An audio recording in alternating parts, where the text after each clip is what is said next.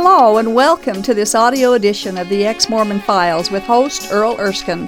Thank you for joining us. On each episode of this program, Earl, a former LDS bishop, interviews a former Mormon guest about their journey out of Mormonism and into an authentic relationship with Jesus Christ.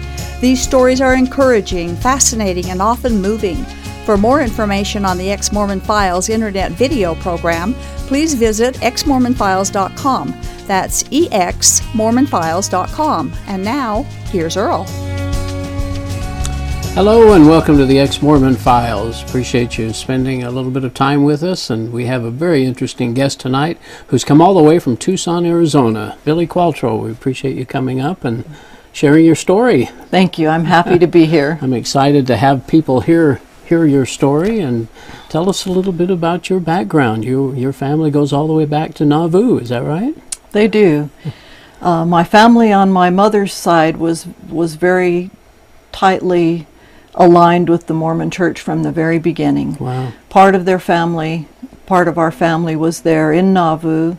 Uh, part of their family was converted in South Africa and traveled in a ship to the eastern United States and came across the plains Wow. with the hand carts with uh, one of the later migrations of the saints. And uh, my ancestors also were asked to settle St. George and then eventually were told to come down and settle northeastern Arizona. So there's a large pocket of Mormon pioneer heritage in northeastern Arizona Mm. in the Eagar Taylor area, and my And that's where family's your from family there. settled. Did Brigham Yeah. Young send them down there, I guess? Yes, he And- did. yeah.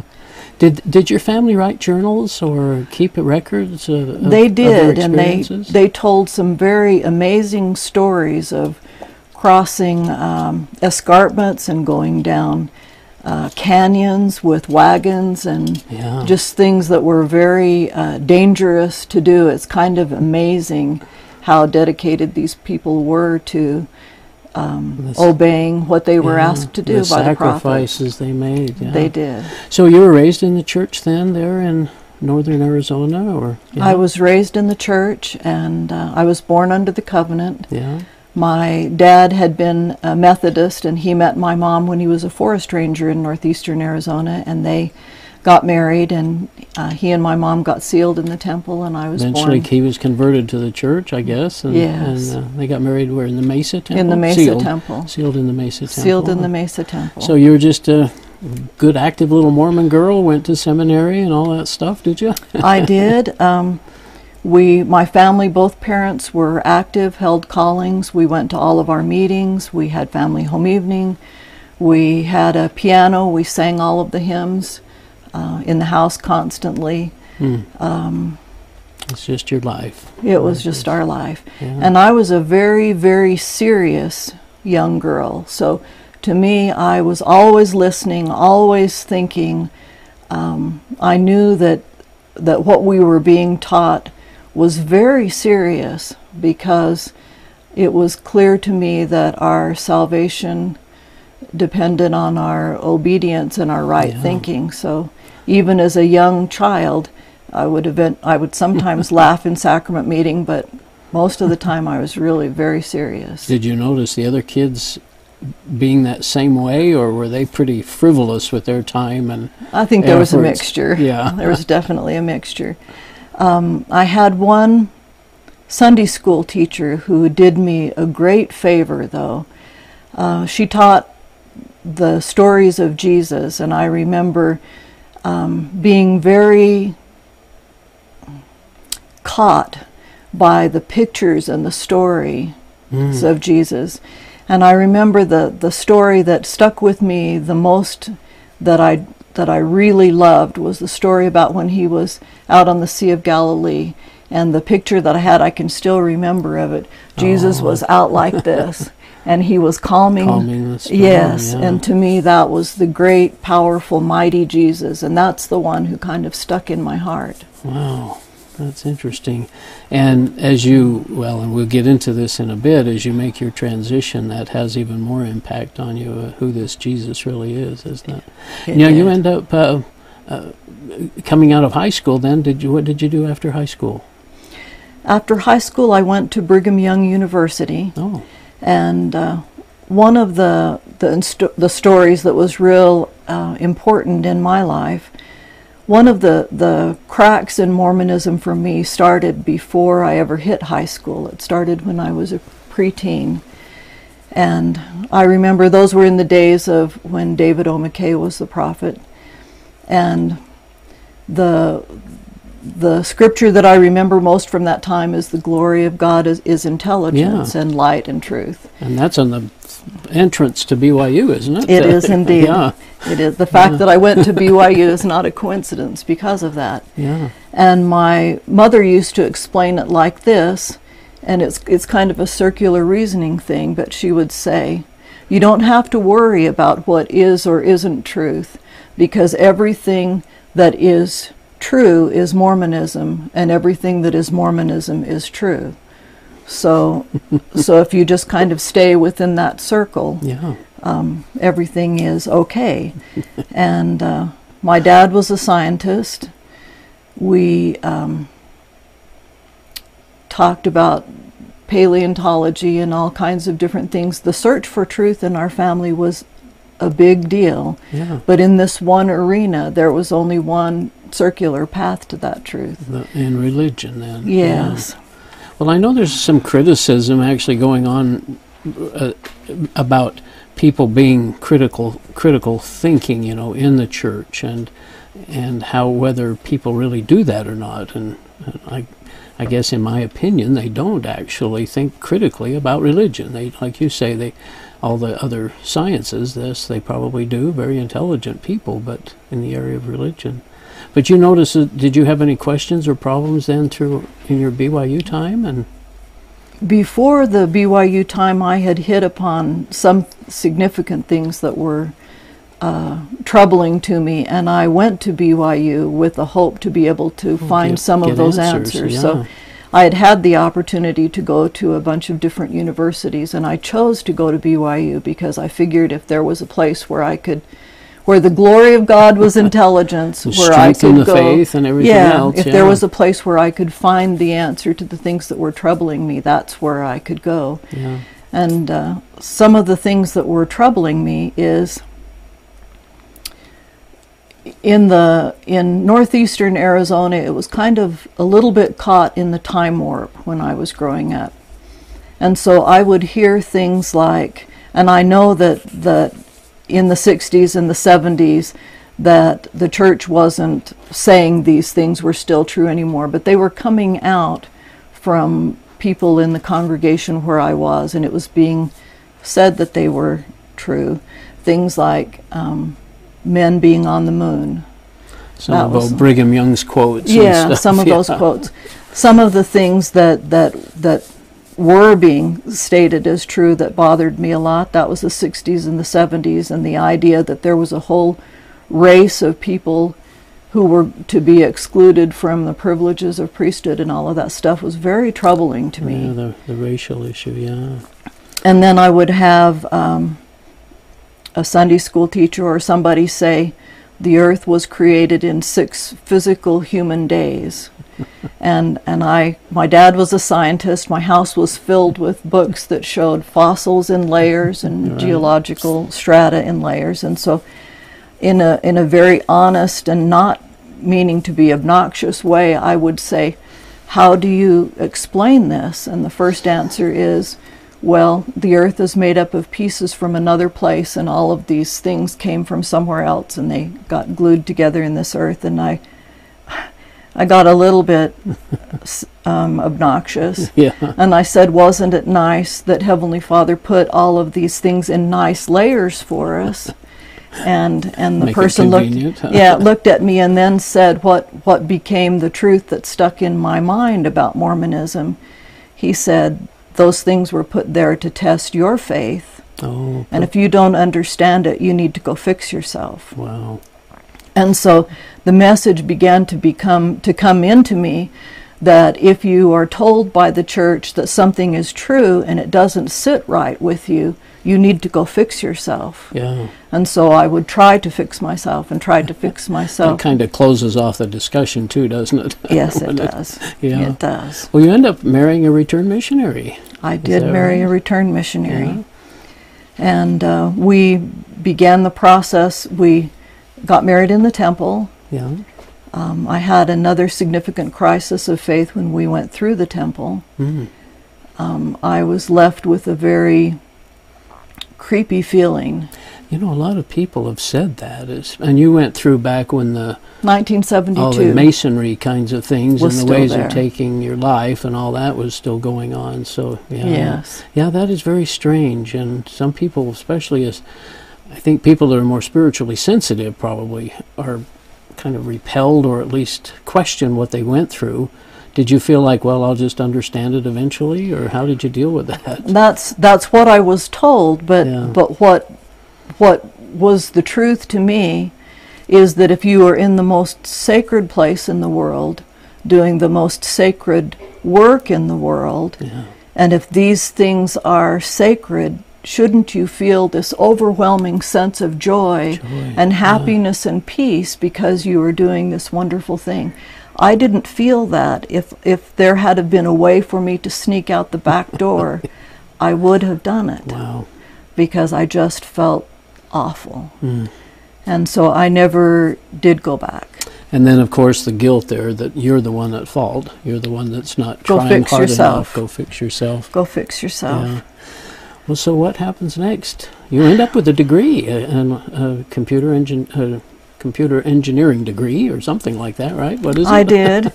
and uh, before that, I'd, Oh. I'd like to talk just a little bit about what the, the path was.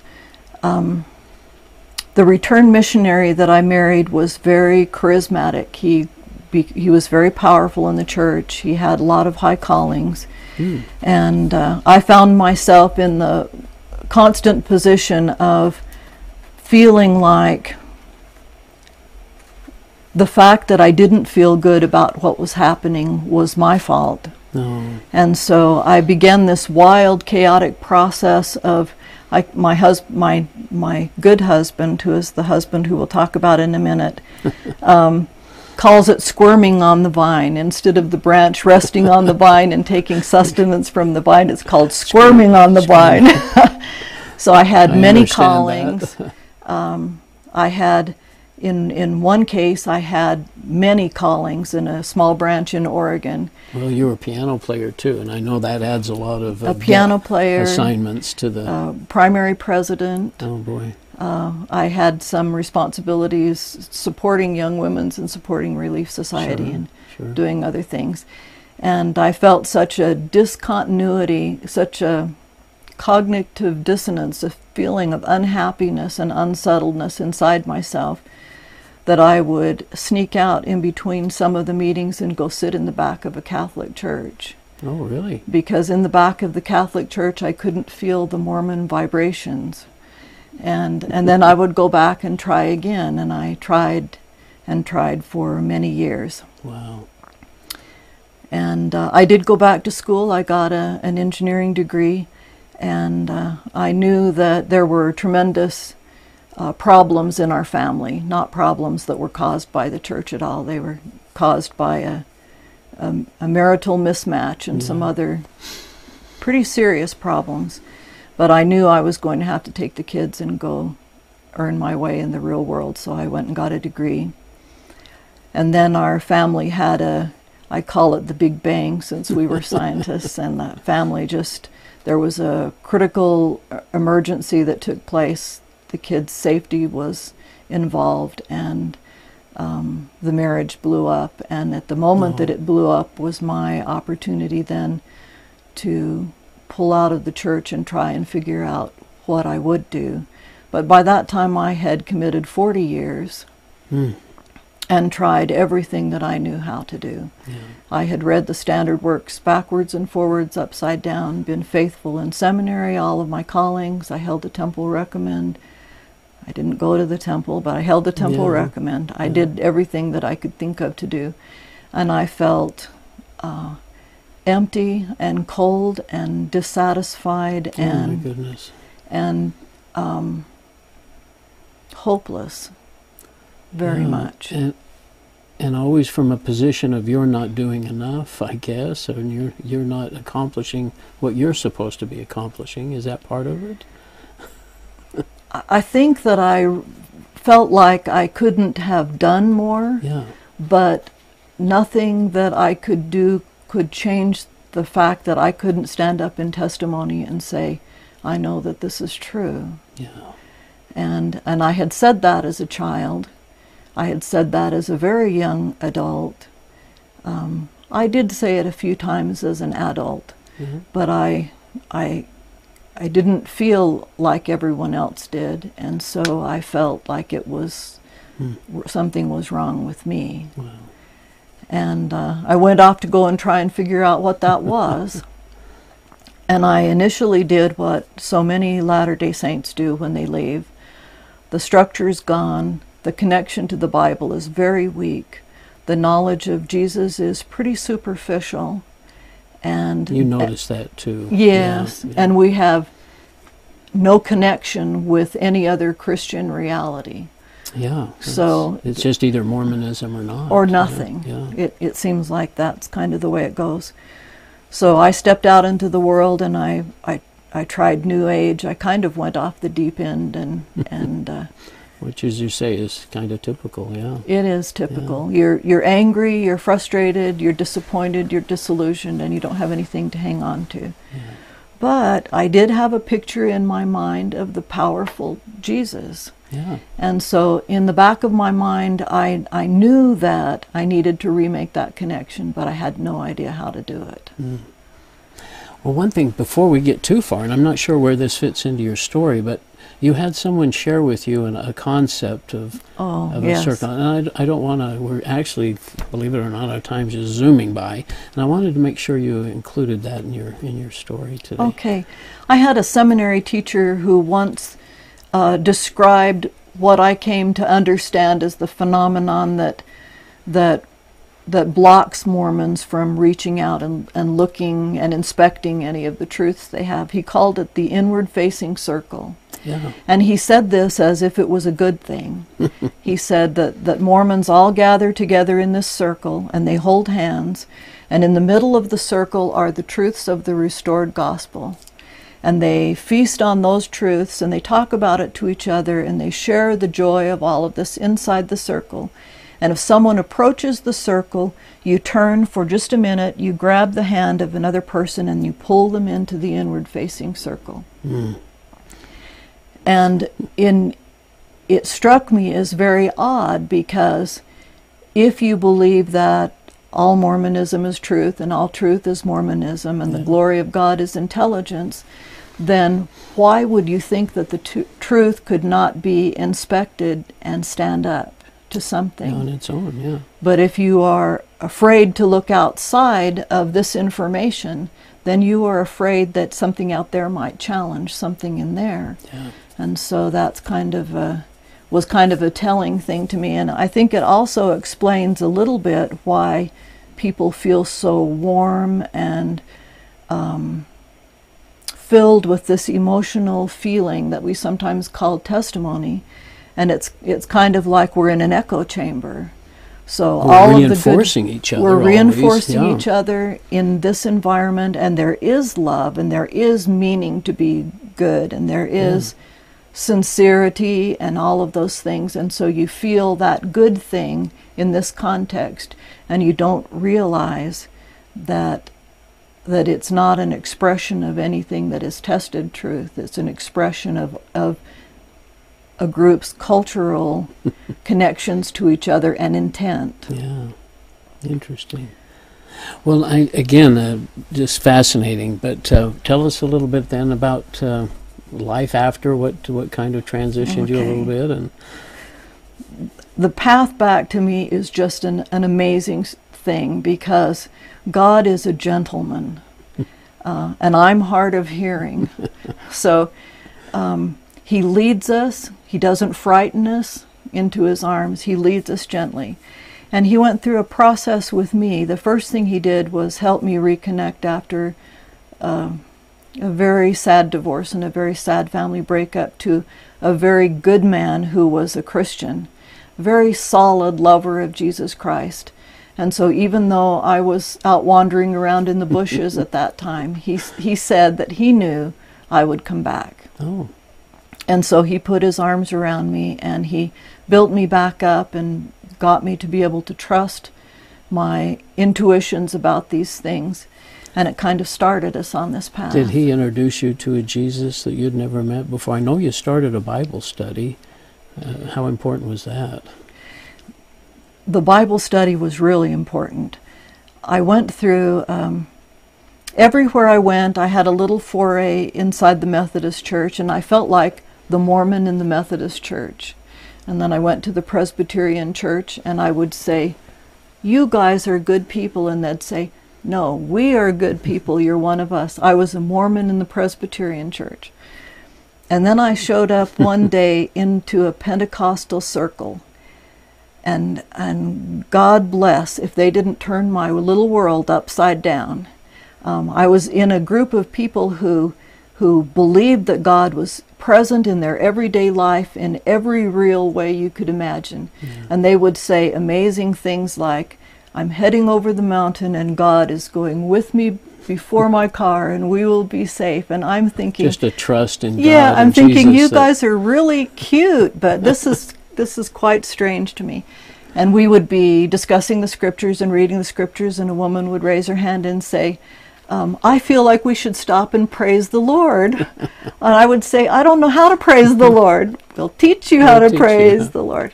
So after some really wonderful experiences with these women, who were women of giant faith, in my opinion, they said to me, We would like to make a challenge to you. We would like you to take off your Mormon glasses and go read the New Testament as if you were a little child and let God do the highlighting in your New Testament while you go instead of me taking out the little marker. Let Him do the highlighting in your New Testament and come back Let and tell us what you Let Him bring out think. those scriptures that are important. And read as a, as a child. That's yeah. that's awesome. Did you do that? I did that. I did that, and I did it faithfully, and I found myself doing it for hours at a time because it was just kind of a magical experience to me. And I began to see that all of the words that Mormons and Christians use that are the same words have very different, Different meanings meanings, yeah. and that I had misunderstood the core of the New Testament.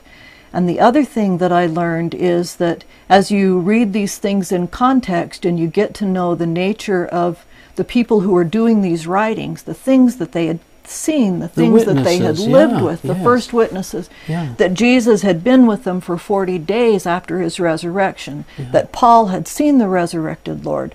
All of these things, they were, they went to England, they went to across Russia, they went to India, they went to Ethiopia, they, they did things that were amazing, and they were not country bumpkins.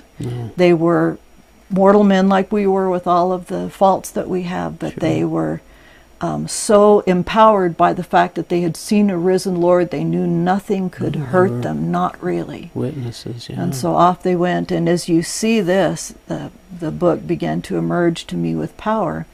And I had what felt to me like a like a conversion experience, but I had one left thing to get through. And that was I had a very deep fear because inside Mormonism, if you if you don't do your temple work, if you don't believe the doctrines of the church, if you don't aren't in compliance, if all of these things you risk never seeing God again, you risk maybe not seeing Jesus again, you won't be with your family. The Holy Spirit could withdraw from you and so I was was going to go forward in faith, but I was I was frightened. And so I told our the Mormon bishop in the ward that I lived at that time that I wanted my name removed from the records of the church. And he sent me back a letter where he threatened me with all of those things. You will never see God again. Lose the spirit. You will never you may never see Jesus again. You won't ever see your family again. You will the Holy Spirit will withdraw from you, and you'll yeah. be alone all the days of your life. You you have dishonored your ancestors and yeah. all of these things. Billie, you wanted to take just a couple of minutes and talk I to do. your family, so you've got a couple of minutes. Okay, so the time does fly back. It does, doesn't it? okay. Well, the first thing I want to say is that that after the bishop had said that to me, I went out in the orchard and cried to the Lord, and He told me that no one can tell me that I have to leave you alone, and I've been with you always. So I walked off with peace, and I would like to challenge anyone who is um, having issues with Mormonism or thinking about it or is a true proponent of the truth to take the same challenge that I did. Read the New Testament with your presuppositions disabled. Listen to the voice of God. Understand who it was that wrote those things. And don't be afraid. Don't let fear be the noise that stops you from having the courage to go through those exercises. And if you do, you will find a great peace and a great joy that doesn't compare to anything that you had before. And I am so thankful to God that He was willing to take me through that process. And we hope your family will listen to this and share in your joy and peace. And there is such a freedom, isn't there now? You're, the burden and the guilt's gone. And I would say exactly the same thing about the New Testament. I had read it several times as a Mormon, but when I read it with eyes opened and I saw scriptures there that I'd never seen before. Well, Billie, thank you so much for coming all this way to share your story and your delight. And uh, just, I'm just so grateful that we've had our eyes open, right? And and the peace that we have in in these years of our life left, and and to have the joy and, and what a, a blessing to have a husband who's such a support and an anchor. Yeah. Well, thank you, Billie. I appreciate it very much, and thank appreciate you. you watching. And uh, tune in to other episodes. Uh, we appreciate you watching, and we'll see you later.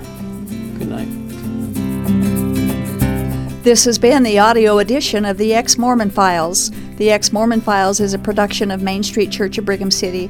For information about this program, including past and current video episodes, please visit exmormonfiles.com.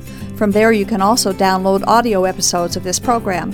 If you have an ex Mormon story you would like to share, we'd love to hear from you. Please write us at contact at exmormonfiles.com. Thank you for listening, and we hope you'll tune in again soon.